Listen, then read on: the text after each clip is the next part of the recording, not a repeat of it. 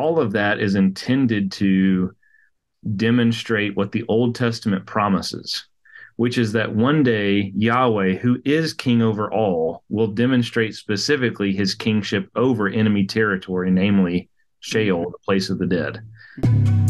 All I could see was this light coming in. The Holy Spirit went, it blew into me. I have never been the same since then. That was it. I'm done. Born again. Welcome to the Weird Christian Podcast. I am your host, Samuel Delgado, and this is episode 77. I interview Matthew Emerson about Jesus' descent into hell, which I think is often overlooked when it comes to Jesus' ministry. So we talk about what he does in between his death and resurrection and its significance for us today. So with no further ado, let's get weird. Welcome to the show. Um, first start off by saying your book was just such a breath of fresh air. Um, I wanted to start out the episode by saying it, it's a crying shame to me uh, for the listener. We're talking about the descent. We always talk about Christ's death, burial, and resurrection, and we just skip right over the descent. Um, and I had never seen anything written about this before. To my knowledge, this is, uh, you know, there may be other volumes out there, uh, but when I saw this and read it, um, boy, it, it just, uh, it was incredible. And the emphasis you put on the descent, um, it was really, really light to me. I appreciate it. And so I'm excited to share this with the listener today. Uh, so welcome to the show. Um, well, I appreciate that. I mean, uh, you never know how a book's going to be received and, and, uh, what's going to happen, but I'm glad to hear that it's helped you. Um, and certainly helped me, honestly. I mean, I went into it not really knowing what I thought, hmm. uh, but it helped me in my understanding of scripture and theology and my appreciation for what Christ has done for us. So, um, I'm glad it's I'm glad it's helped at least one other person too. Uh, yeah. process. Well, for sure. I mean, I'm going to put like a, a, highlight on the descent because I, I, didn't realize just um, you know what you draw. One thing you draw in the book is just how other theologians um, throughout church history viewed the descent, and uh, it's just something I feel like is looked over. And so um, why don't you start just by telling us, uh, you know, what the descent is uh, for those that don't know what that means, and where do we see it in Scripture? Yeah, so Christ's descent to the dead uh, refers to specifically his work uh, in between his death and resurrection. So, what was happening to Jesus between Good Friday uh, and Easter Sunday? And you know,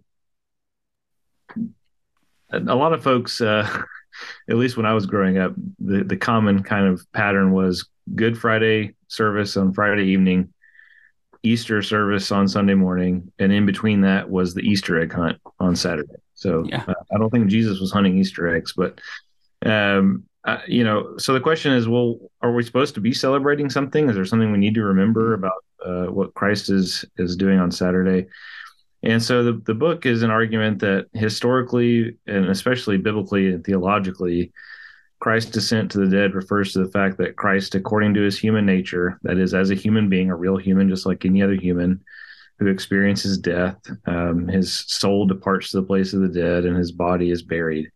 Because he's not just fully human, but also fully God, that entails a victory over death. So mm-hmm. the doctrine of Christ's descent to the dead, at the most basic level, recognizes that Jesus experiences death like we all do, and that because he's also God, he uh, is accomplishing victory over death and experiencing death as we all do, and especially uh, at his resurrection. Mm. I, I, love that, and we talk about that victory, but then we don't we don't take that to its uh, you know furthest application uh, and, and, perhaps it, it, makes us uncomfortable. I know many who may be listening that are familiar with the Apostles' Creed recite it there that he descended into hell, and perhaps that makes people feel uncomfortable. So it, it maybe is become a, a taboo.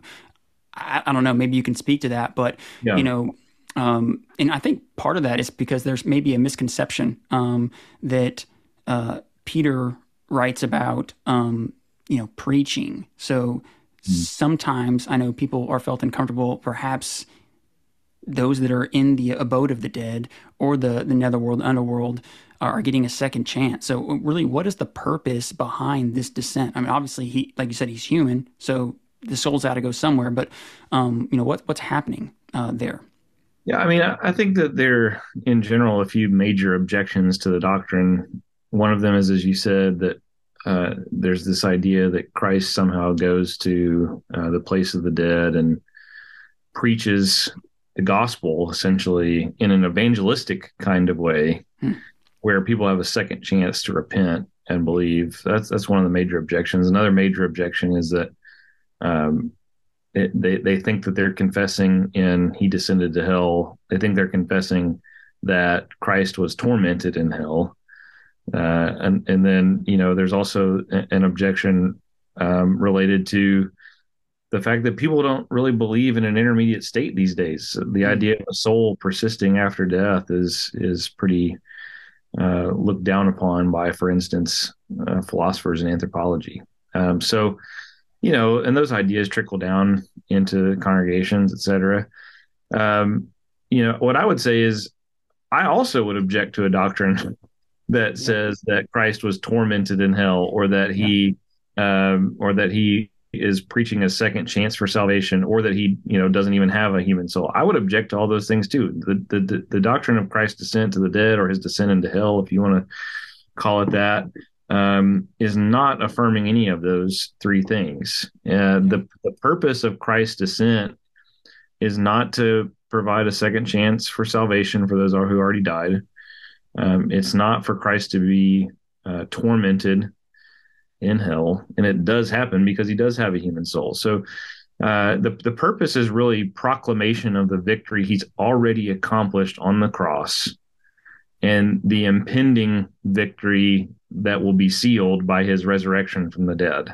Um, so it's a kind of in between phase of Christ's work. It's in between his death and resurrection. Um, the the necessary act to accomplish salvation has already happened mm-hmm. in the crucifixion, but the subsequent verification and validation of that act has not happened yet, the resurrection. And in the resurrection, that final victory over death really happens. So um, he's not really doing anything new. Hmm. He is proclaiming first to the dead uh, what he has accomplished already and what's about to happen in the resurrection. And then, of course, when he rises from the dead, he proclaims that to the living.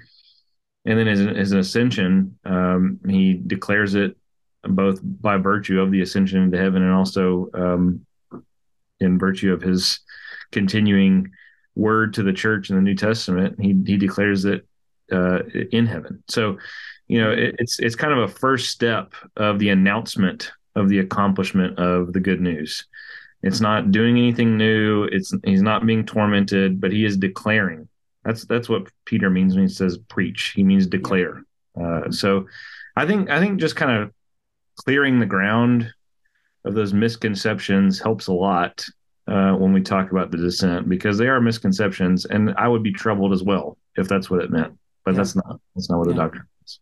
For sure, yeah, and I um, sort of skipped ahead. You mentioned is, is it First or Second Peter? I, I, know I know it's one of those two. There's a verse in there. Is there? Can you clarify wh- where where that is, and is there anywhere else in, in Scripture where we see uh, the descent? Yeah. So First Peter three uh, eighteen through twenty two, Peter uh, talks about. Um, you know, he says uh, that he died and um, rose, and then by by the Spirit he preached um, and so, you know, there's some alternative explanations of that uh, that phrase, but the most compelling one, I think, in in Greek is that it's referring to the time between his death and resurrection that he declared to the spirits who were rebellious in the days of Noah. Hmm. Um, and you know, we can get into this a bit later, but you know, in declaring his victory to the dead, he's declaring it to everyone in the place of the dead. Mm-hmm. Uh, and in the Bible, the place of the dead includes the righteous and the unrighteous, and then those in Tartarus or the prison for evil angels. So he's declaring it to everybody. Mm-hmm. Now it's good. It's good news for the righteous. It's bad news for everybody else because uh, that means they were wrong to rebel, which they already mm-hmm. know uh, yeah. essentially. But this is the sign the reality, really, um, that they were they they rebelled against the true king, who's come to declare victory in enemy territory, so to speak, uh, over death. Um, other other texts, you know, Matthew uh, chapter twelve, verses thirty-eight through forty-two, Jesus talks about the sign of Noah, or sorry, the sign of Jonah, um, mm-hmm. and if you read uh, Jesus's reference to Jonah, he's very clearly equating his time in the grave, yeah, Jonah's time in the belly of the fish. And if you go back to Jonah 2, uh, Jonah's time in the belly of the fish is time in Sheol or the place of the dead. Now, it's not literal, he's literally in a fish, but he's metaphorically saying it's like being in the place of the dead. Yeah. And so Jesus is referring to himself as actually going to the place of the dead, whereas Jonah was merely a sign of that. Jesus does it in reality. Um, Acts chapter 2, where Jesus or where Peter quotes um, Psalm 16 in reference to, uh, You will not you know, abandon me to Hades, you will not let your Holy One see corruption. Um, this reference to the fact that the Messiah is in Hades and has, has, died. Um, and then you've got uh, Romans 10, uh, if we say that he ascended into heaven, do we not also say that he de- descended into the abyss? A similar kind of statement in Ephesians uh, 4, verse 9. Again, ascent into heaven, descent. Uh, Ephesians uses the language of lower regions of the earth, but uh, if you look at the kind of the the worldview of Ephesians, um, it's very clear, and also from some other parallels in the Old Testament as well as ancient uh, Greco-Roman literature, it's very clear that lower regions of the earth ought to be understood as the place of the dead. So there's there's a few different places uh, in the New Testament where Jesus or the apostles make reference to Jesus being in the place of the dead between his death and resurrection. Um, Revelation 118 is another one where Jesus says he now possesses the keys of death and Hades. And the idea mm-hmm. in Revelation 118 is that he has taken them from the realm that they belong mm-hmm. to, um, even the personified powers that they belong to, if you want to put it that way. Um, so yeah, there's a there's a number of different texts that refer to uh, Jesus being in the place of the dead and and gaining victory over the place of the dead. And then, you know, I think the other thing I would say about the biblical text is that all of that is intended to demonstrate what the Old Testament promises, which is that one day Yahweh, who is king over all, will demonstrate specifically his kingship over enemy territory, namely Sheol, the place of the dead. Mm. Death shouldn't be here. The, the the rulers of the realm of the dead, namely uh, death personified, which isn't a person, but uh, a, a real being is Satan, and Satan is often identified as the ruler of this realm. Um, they sh- th- th- it shouldn't exist, uh, and and yet G- Jesus, Yahweh in the flesh, uh, the second person of the Trinity, incarnate, demonstrates his kingship in fulfillment of those Old Testament promises that one day the God of Israel will um, defeat this last enemy of Israel namely the king, the kingdom of death. So, you know, all of those references to Jesus being in the place of the dead are intended to help readers understand, if they don't already, from just by virtue of the resurrection, that Jesus has done what the Old Testament promises God will do. Hmm. So that, that's kind of a, a brief overview of of where this is in the in the Bible. Yeah, no, that's incredible. And that's one thing that kind of shocked me when I read your book. I didn't realize I knew that reference to First Peter, but uh, you go through so many different scriptures, and I realized, wow, um, the New Testament writers are putting a high emphasis on this, um, and which kind of grieved me a little bit because I'm like, man, why don't I put more emphasis in, in my thinking of what Christ did? Um, you know, not only on the cross, not only his burial, but but you know, I'm sort of missing this this connection here. Um, and he sort of answered my, you know, my, my question I was going to, um, with this proclamation that he makes. So, you know, it, it's right to think that Satan was in charge of this realm prior. And what we see in Revelation with him getting the keys is now he is taking charge of that area. Um, so, you know, what are we to think of this space now? Um, now that Christ has the keys, um, seemingly Satan no longer has um, dominion over that realm. uh, you know, what does that look like now? Yeah. Yeah, you know, of course, we need to be careful to say that um, God has always been in charge, right? Yeah. Um, nevertheless, until Christ's resurrection from the dead, there is a sense in which death is a prison that is inescapable for anyone. Mm. And only now, by virtue of Christ's resurrection and his defeat of death, is it um, does it become a prison from which we're liberated. Uh, and only those who trust in Christ are liberated, right? So again, this is not universalism; it's not a second call. It, it's union with Christ is the means by which uh, we're liberated from the prison of death, um, finally and, and fully. So it, you know, justification by faith alone intersects with this doctrine very clearly. We want to affirm those things, all those truths. Um, you know, I, I think that uh, what is most important to to be able to say is that you know Christ's kingship is is the display and the enactment of God's rule over this enemy territory. Hmm. Right? Yahweh is king everywhere. Um, what what Jesus does is demonstrate and enact that kingship in in hell, uh, in in the place of the dead, in his descent to the dead. And and you know, this may be getting ahead, but that's good news that that we can declare that Jesus is king even over this place that seems like such a, a monstrous enemy to us. Uh, Jesus is king even over this country, Hmm. even over this ruler, uh, which we may we may want to get into later. But um, it it is a it, it is important in the sense that it's a declaration of of God's rule in Christ even over this enemy stronghold.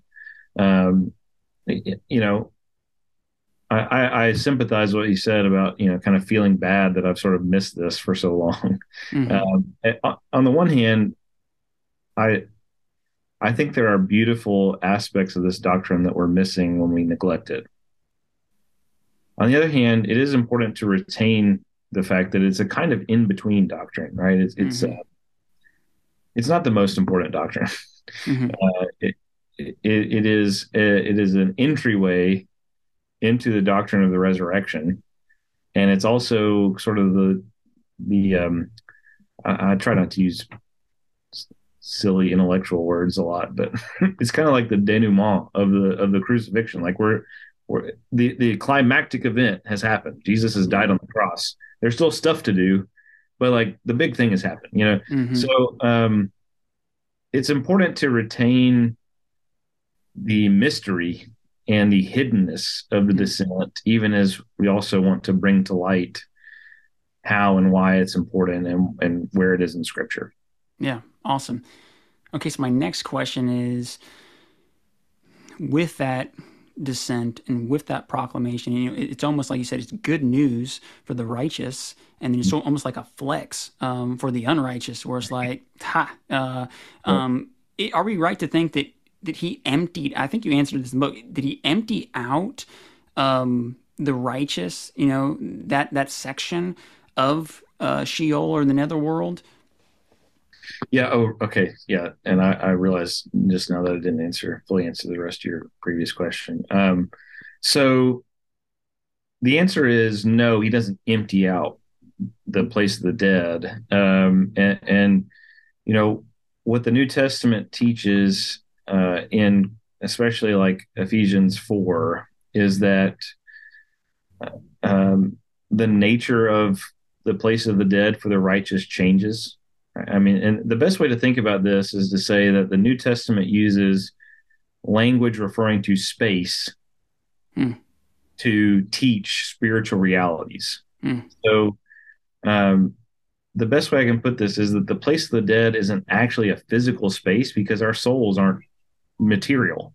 Hmm. Uh, they're they're not. Well, I should say they're not corporeal. Um, we're not. Uh, our souls are not floating around in space, right? So Hmm. when the when the New Testament or the Old Testament talks about um, this kind of spatial language of descending, ascending, and where it is, and it's under the earth or it's in the west. Those are ways to communicate truth using um, using language that relies on the physical world around us to communicate it.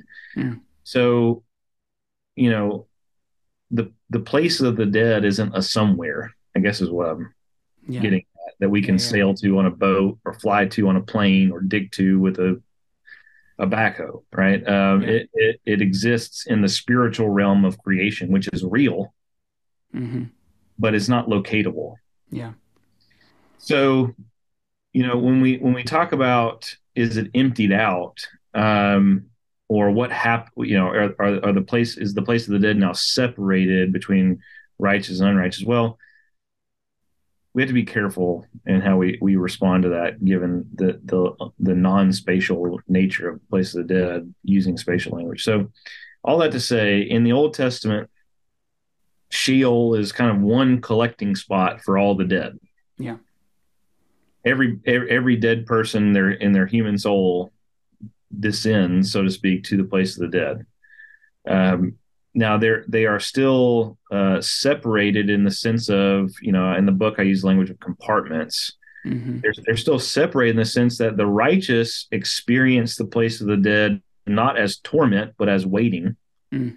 the unrighteous experience it as uh, torment waiting to come to full fruition in the general resurrection of the dead right the, the righteous that are waiting Yeah. for the general resurrection to new life the unrighteous are waiting for general resurrection to the second death Yeah. uh, eternal torment Yeah. and so when the new testament speaks about the descent and what happens in that it uses spatial language to say that the nature of the place of the dead for the righteous changes Mm. Changes from a place of waiting for the messiah to come to now the messiah has come and is dwelling in their midst bodily in the Mm. ascension Mm.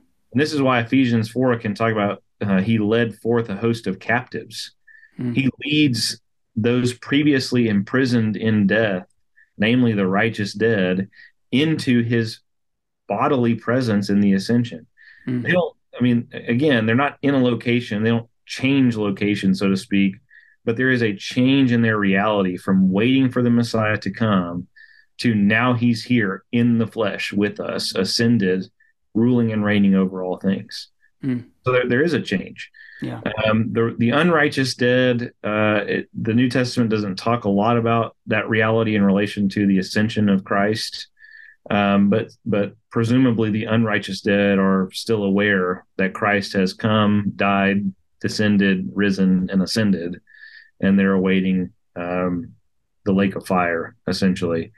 Um, so, are they still together? Not in the sense of waiting for the Messiah, Yeah. right? Because the righteous dead, their hope has been fulfilled. The unrighteous dead, their their judgment is sealed. Yeah. In the sense of they're still all human souls separated from their bodies, yeah. Uh, but the reality of that has changed because of the resurrection and ascension. Mm. Yeah, and you get that sense when you hear Paul talk about being present with the Lord. Uh, Mhm. You know, to be to be to die is to be in the presence of the Lord, uh, which which has a different flavor than what you get in the Old Testament. Right. Um, let me ask you about Matthew's account of those that were resurrected and were walking around in Jerusalem after the crucifixion, because you Yeah. could draw a line there to say, oh, okay, well, those people, um, they they were resurrected, and so I I guess I'm continuing on that line of thinking of it being emptied out. So, what's going on with these people that are that are resurrected? Um, did they ascend as well uh, with Christ when he did? Uh, what's going on with that? Is there a tie-in here? Yeah, um, that's a that's a really tough passage, um, and I haven't really looked into it a whole lot. So I, I, anything I say is, is needs to be highly qualified, as I haven't studied this passage in detail. Um, one option would be these are people who were dead and now um, are raised really resuscitated um, by virtue of Jesus's accomplished victory on the cross. Um, I, I, I I hesitate on that because you know. Well, I'll just leave it at that. That's one option. Um, another option would be this is Matthew um, referring to some future event that he sticks in the middle of the narrative. Uh, another option is um, kind of a combination of those two things that this is a resuscitation of the righteous dead based on the work of Christ, but Matthew places it where he does because the end of the gospel is uh, the Great Commission rather than this event, which happened essentially at the resurrection. So, I mean, you know, I, I don't have a really specific position on it. I, I do think that what Matthew is gesturing towards is the general resurrection of the dead that is grounded in Christ's resurrection from the dead. So, whatever else you want to say about timing and what happens to them afterward and whoever it is, it is at the very least Matthew saying the promise of the general resurrection of the dead is accomplished mm-hmm. uh, because it is grounded in the resurrection of Christ uh, that is guaranteed based on his finished work on the cross. Um, yeah, I, I, think that's probably as much as I want to say or should say on that passage. Because honestly, I just haven't done a whole lot of work on it. it I do think it's connected to this. I just haven't done enough on it to say for sure uh, what I think about it. Yeah, sure. Yeah, and truth be told, that's before the burial. Um, but of course, you know, mm-hmm. as soon as Jesus dies, there's, you know, the soul's going right. to depart. Um, you know, he even says, "Into thy hands I commend my spirit." So, um, you know, it, it's it's one of those things. You, it's just there. The other gospels don't talk about it, and there's hardly any other reference to it. You know, I think the only only explanation I, have heard is uh, Jesus is referred to as first fruits, uh, and so mm-hmm. I only explanation I've heard is like they're part of that. Um, right. So anyway, uh, I just figured I'd throw that in there. Yeah, um, I mean, you know, you could you could say that um, like Lazarus, you know that, that, essentially that story is the equivalent to the lazarus story in john mm-hmm. that these are people who were resuscitated right so so you know if you if you really if you really insist that first fruits means first ever res- truly resurrected person um but lazarus and these people are raised prior to Christ's own resurrection, mm-hmm. then you know you have to kind of claim some kind of resuscitation where they die again later on, and then mm-hmm. Judgment Day uh, are resurrected, or you know they don't die but they're caught up into heaven or something like that. Um, yeah, it's interesting. all of which would be you know extra biblical, and we don't know, and that sort of thing. So, um, mm-hmm. I, I, tend to think that uh, you know the we need to keep it where the Bible keeps it, which is uh, Christ's resurrection is the first fruits, the ground of all other resurrections. Yeah. And so, however, we explain Lazarus or these folks in Matthew 27, uh, we need to make sure that we're grounding that event, those events, in the the foundational event of Jesus' own resurrection from the dead. Yeah. Man, that's so interesting because it does say that they appeared, they walked around in Jerusalem and appeared to, to, to people. Um, but then we're left to imagine whether they just kept on living um, or if they just appeared for a time. It's it's uh, it's, it's one of those things. Anyway, so uh, I like your response to that. Um, in the book, you wrote about uh, a couple things that uh, really blew my mind. One was the implications that the descent has on the Sabbath. Can you talk about that? Yeah, I mean, I, I think that when we think about the Sabbath, uh, it tend that I mean, maybe I'm wrong. Maybe this is just my own context in Southern Baptist life, but at least in my context, the conversation tends to devolve into whether or not we have to be strict Sabbatarians with respect to you know resting.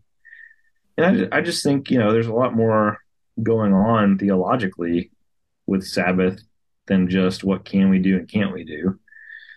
Uh, and I, I, think one of those things that is uh, connected to the Sabbath is Christ's descent. Um, the church in uh, its its prayers has connected Christ's descent to the rest that he receives uh, upon the completion of his work, much like God rests at the end of uh, Genesis one, Mm-hmm. and as we rest, uh, we remember God's rest, both in the works of creation and redemption. And it, you know, uh, John makes it this really very, very clear point um, that Jesus rises on the eighth day. Uh, so he he takes, you know, he says in John twenty, it was on the first day of the week. Okay, well, it, the first day of the week is also an eighth day Mm-hmm. you know, which would mean, and it's obvious that, of course, Saturday would be the Sabbath, but um, you know, just, it just makes it even more obvious that Yeah. Jesus' descent, excuse me, occurs on the Sabbath day, Hmm. and you know, you even have that with uh, J- Joseph of Arimathea making sure he buries the body prior to the beginning of the, of the Sabbath, etc.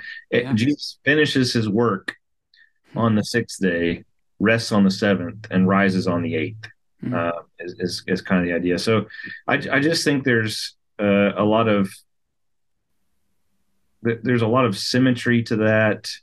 It's equating the work of creation with the work of redemption in terms of God resting after he's finished. I mean, Jesus declares it is finished on the cross in John, then rests.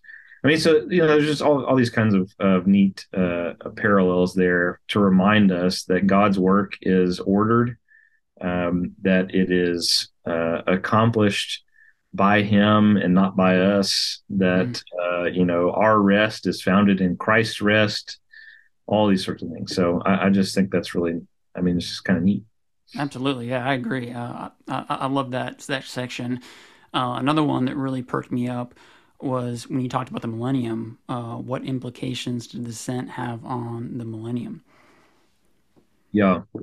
So I kind of hedged my bets there uh, in the book. um, you know, I, I think that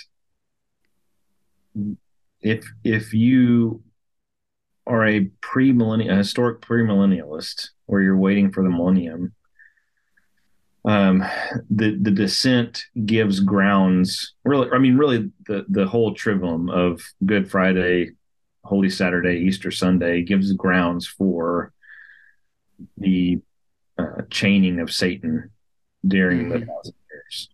Mm. Uh, the, the authority, the me- the mechanism by which Christ does that is uh, these events, and specifically with the descent, that's him going into the stronghold and Mhm. binding the strong man. Right. Mhm.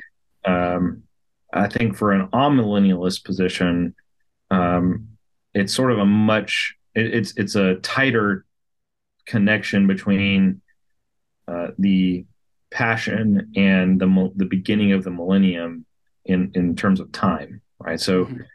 for a historic premillennialist, all all these events, including the descent, ground this future event of the beginning of the millennium, Mhm. namely the, the chaining of Satan. For an amillennialist, it it is these events is the event, that, yeah. that begins the millennium. It is the descent, uh, specifically when Christ enters the strong man's house and binds the strong man, Hmm. uh, namely, you know, this would be chaining Satan. Uh, and the early church doesn't make a connection specifically to, to the millennium, I don't think, in this, but they do very clearly view the descent as that binding of the strong man. So one one way or the other, right? If you're a premillennialist or an amillennialist, um, I suppose a postmillennialist as well. Uh, the the the beginning of that millennial period uh, is connected and intricately to Christ's descent to the dead because he does enter into uh, the strong man's house, and whether it's binding him right then or providing the grounds for binding later, Sure, yeah. that's it. Yeah. Yeah, so you're saying it could be a type, you know, if, if you're premillennialist, this is a, a type foreshadowing something that's going Right. to happen. Amillennialist, this is the binding of Satan happened at that time. Yeah. Um, yeah, that's really interesting. Uh, goodness, you said something. I had a, a, a question about that that popped up, and I just completely left my brain. Um, but it'll, it'll probably come back to me. Uh, but yeah, yeah, it, like you said, you, you hedge your bets. You kind of allow for for both interpretations there. So, which is like anything with eschatology, like you know, you're going to go with whatever one kind of fits your paradigm. But uh, I, I, did find that very, very interesting. Um, I guess, yeah, my question came back to me, and I said it would. Um, so you mentioned the binding, uh, the strong man. Uh, we see Jesus make statements of seeing Satan fall like lightning. Um, and then in Revelation, uh, we see something similar um, w- with Satan uh, mm-hmm. and a, you know, third of the angels being cast out. Is there a connection there with the descent in, in, in this uh, in this time frame? Yeah, I mean, I th- I think those are uh, it's a similar answer in that whether it's you know the archangel Michael throwing Satan out of heaven in Revelation 12, or whether it's Satan falling like lightning uh, that Jesus says in the Gospels, or it's binding the strong man, you know, the crucifixion, descent, and resurrection hmm. are the grounds for yeah. those events whenever yeah. they happen. Got it. So again, if you're a yeah, it depends on what kind of eschatology you have, but either it's the grounds for or the actual event happening. Yeah, uh, however you want to interpret for each of those things. Yep. Cool, cool, cool. Uh, something that was really interesting, um, and uh, hopefully you're, you're, tracking with uh, what I'm talking about when I say this. You mentioned something about uh, Christ's burial and, and the significance of that, um, in, in, according to I guess the the custom yeah. of that time. Uh, can you talk about that? Yeah, so there's a lot of very fascinating things happening with the burial of Jesus. So, you know, with the descent, much of the focus is on what's happening with his human soul, which is appropriate. Uh, but the the burial itself of his body is also significant uh, theologically. So, in the Gospel of John, uh, when John records Jesus's burial he talks about Joseph of Arimathea taking him down from the cross, but then he, he mentions the, all the spices that are laid on Jesus and, and kind of the mechanism of that burial.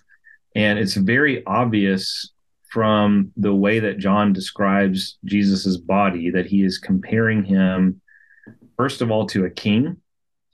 Um, so in the Old Testament and in ancient uh, cultures at the time, including Second Temple Jewish and, and Greco-Roman cultures, that would have been an obviously kingly burial. It's even comparable to some kingly burials in the Old Testament. Mm. Uh, but then, as well as this kingly comparison, so Jesus is dead, but he's a king, uh, is sort of the idea there. The other, the other thing is the the spices that they lay on his body are temple spices. Mm. Um, so you're you're saying Jesus is a king and his body is a temple mm-hmm. essentially is, is the way that, that john is portraying this wow uh, taking you know describing the dead body of jesus as a kingly temple well it, if that's true which it is uh, it is true that jesus is king and also it's true that jesus is the temple i mean if you read the gospel of john you know at the end of at the end of the gospel of john in the crucifixion narrative especially in john 18 there is just abundant uh, scriptural evidence that Jesus on the cross is declaring and signifying his kingship as he's being crucified. So the idea that John would then describe his dead body in a kingly fashion isn't surprising, given he's given he's just described the crucifixion as the the uh, the declaration and even the bringing to light publicly of Jesus's kingship, right? There's all these light, dark uh, people, in the, people who see in the light versus those who are still in the dark. Right? The, the, crucifixion is the public display of who Jesus is. You find similar things in the Gospel of Mark, and so the idea that Jesus's body would be described as kingly isn't surprising. Um, and then it's not surprising that Jesus's body is described in, in temple terms either, because at the very beginning of the gospel, right? The first thing that we we we see Jesus, or one of the first things we see Jesus doing after he calls the disciples, is telling the the Jewish leaders of the time that he's going to mm-hmm. destroy the temple and raise yeah. it up in three days. And John adds the aside that they did not understand at the time that he was speaking of his own body. Yeah. Right. So you know, the idea that Jesus's body would be compared to the temple isn't surprising. Not at all. Here's this kingly temple imagery. Well, in the Old Testament, um, the there's there's so much going on here. The, in the Old Testament, um, one of the signs of the ownership of and restoration of the land is the installment enthronement of the king. So here's Jesus being enthroned as king in his death. Mm. But the other, uh, you know, the other piece of uh, the land claim in the Old Testament is the temple site. Uh, if you read, if you read the Old Testament narrative in light of where the temple ends up, uh, and in the Old Testament, the temple is intricately connected to ownership of the land. When you have the temple, when you have the worshiping, the place where you worship Yahweh, it means you are settled in the land. When the when the temple is destroyed and Yahweh's place is no longer there, that that's exile, right? So having the temple back in the land is a big sign of of land ownership, right? Well, if you read the narrative of the temple site, mm-hmm. uh, really of the land itself, the the conquest of the land begins with Abram when he enters into the land and builds a temple site, an altar. Uh, it continues with Jacob going in and building an altar. It continues um, in the conquest as Joshua leads the people through the land and they build altars to worship Yahweh. But the first place that they purchase in the Old Testament, the first place that Israel ever owns for itself, even before it's a nation, is the burial cave at Machpelah for Sarah that Abraham purchases from uh, the people of the land. Mm-hmm. And the last place that they have to acquire is the threshing floor uh, of uh, the, the Jebusite uh, at the end of David's census. Mm, yeah. And so the, the, the land narrative is a movement from burial site to temple site. And here you have at the end of the Gospel of John, burial and temple together. And so this this king temple burial matrix wow. uh, is a declaration of Jesus's really possession of the land. Hmm. Uh, he is Israel embodied in himself, even in his dead body being put in a grave. He's the embodiment of uh, Israel's claim over the promised land, which centers on himself. And then, of course, he rises on the eighth day in a garden with a woman, supposing him to be the gardener, etc. I mean, the the the the the resurrection scene. You've got two angels guarding the entrance to the tomb. Mm-hmm. Right. Which where have you heard that before? Oh wait, there's two angels guarding the entrance to the Garden of Eden. Oh look, there's two cherubim sitting on the Ark of the Covenant. What what's what's being signified by these two angels on the the sides of the entry of the tomb? It's the presence of God. Mm this this this grave is the site of the presence of the Lord. Hmm. And then his, you know, the linen cloths are laid in such a way that they're evocative of uh, uh, temple imagery, priestly imagery as well.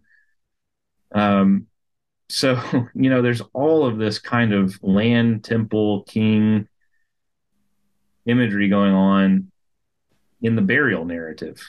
So Christ's descent is even connected to the Israel's claim over the promised land. Um, so yeah, there's a lot to say about all of this. Uh, it's it's a really neglected piece of Christ's work, but um, there's there's a lot of interesting things biblically and theologically going on, and pastorally, uh, most importantly, really to me.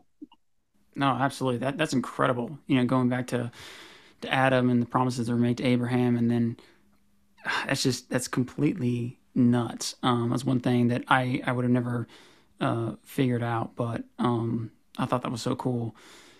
Uh, let me ask. Uh, I think you you mentioned you, you qualify this event as the Day of the Lord in the book. Is that correct?